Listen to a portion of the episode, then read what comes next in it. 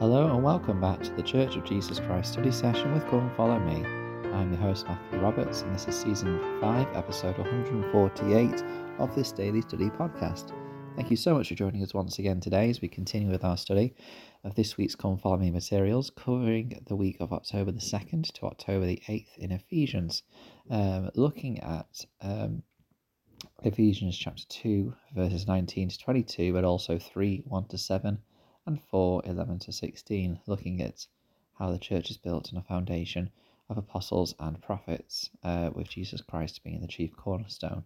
Uh, that, of course, is probably the most famous um, section of this bit of scripture we're looking at. But obviously, it's just talking about the organization of the church. Um, we've just had um, the General Conference uh, of October 2023, and I think it's a very important and useful time to be reflecting on this principle. In verse 19, it says uh, of Ephesians 2 Thou therefore ye are no more strangers and foreigners, but fellow citizens with the saints and of the household of God. Um, I do want to reflect on this just a moment before we talk about apostles and prophets. I think it's important that we talk about the importance of the organization of the church, how the church is structured and create and made, um, not not just because it brings us the um, authority and the ordinances for exaltation, but also it provides a place for faith and testimony to, to grow within other between saints. Elder Neil L. Andersen said, quote, It is within the sanctuary of the church that we protect our faith. Meeting together with those who believe, we pray and find answers to, to our prayers we worship through music, share testimony of the Saviour, serve one another, and feel the Spirit of the Lord. We partake of the sacrament, receive the blessings of the priesthood, and attend the temple. The Lord declared in the ordinances the power of godliness is manifest. When you are faced with the test of faith, stay within the safety and security of the household of God. There is always a place for you here. No trial is so large we can't overcome it together. Uh, close quote it is a powerful principle, one which I think that we forget sometimes. And when we become um, tired or um, when we become, uh, well, I guess the word I'm thinking of is tired of the kind of going to church and the what what are the what's the purpose of going to church if we can just build our faith at home and read our scriptures at home and uh, pray at home and all these other things like that.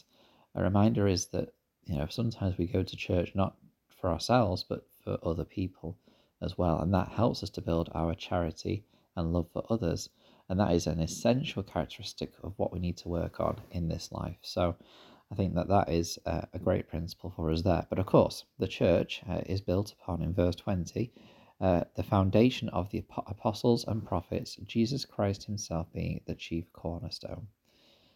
So, uh, a really important principle here um, that we need to recognize and understand. Elder Jeffrey R. Holland uh, says this uh, quote, The apostolic and prophetic foundation of the church was to bless in all times, but especially in times of adversity or danger, times when we might feel like children, confused or disorientated, perhaps a little fearful, times in which the devious hand of men or the maliciousness of the devil would attempt to unsettle or mislead.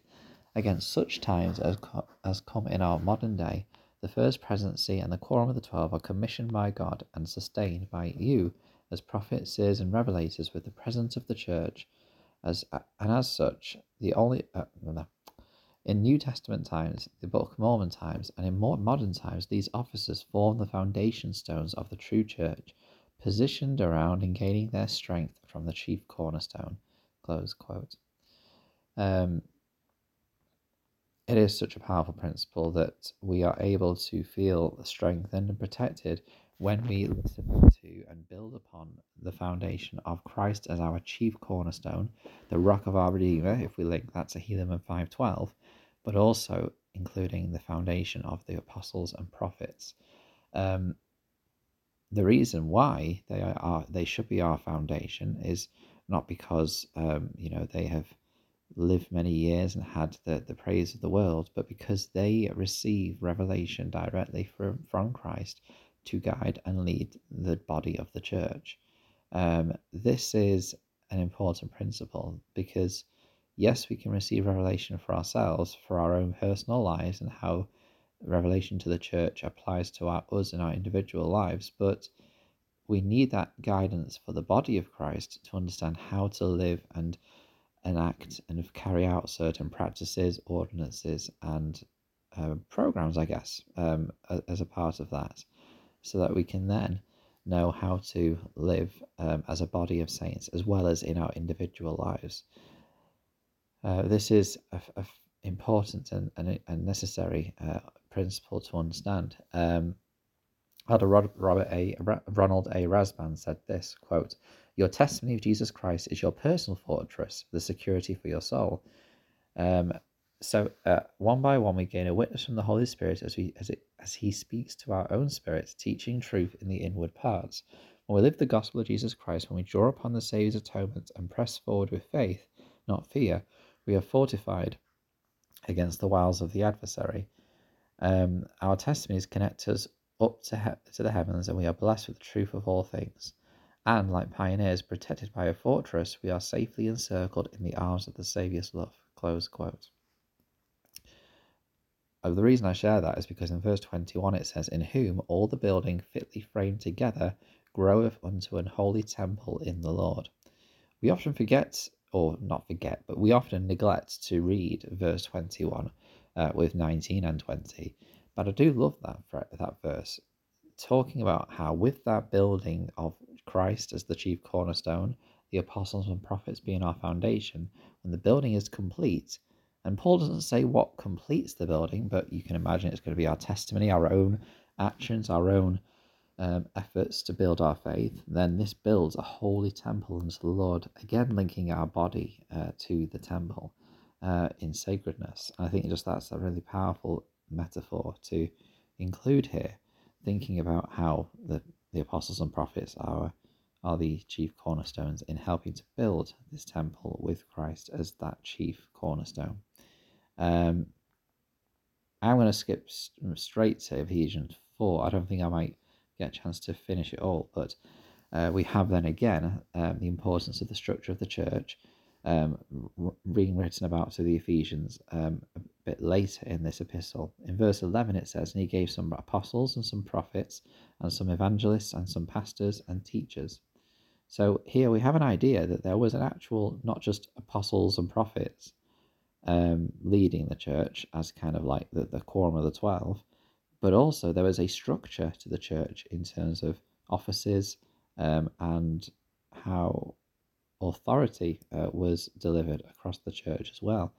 Um, this is why we say that the Church of Jesus Christ of Latter day Saints is the Lord's church re established, re- re- reorganized, re restored to the earth because it has this structure of apostles, prophets, evangelists, pastors, and teachers. Uh, they are needed for, verse 12, for the perfecting of the saints, for the work of the ministry, for the edifying of the body of Christ.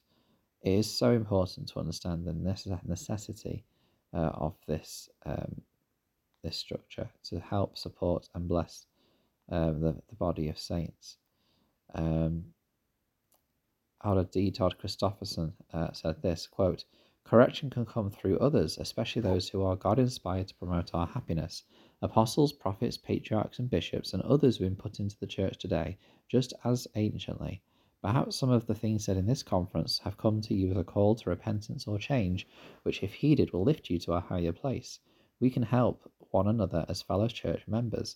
It is one of the primary reasons that the Saviour established a church.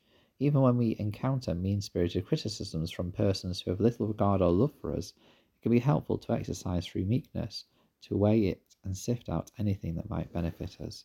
Close quote. I'm going to pause it there uh, in our study and we might conclude the bit in Ephesians 4 tomorrow. But uh, thank you so much for joining with us today uh, to keep this episode in a, a short, snappy um, section of study. Please join us tomorrow as we continue our study of this week's materials. And until we meet again,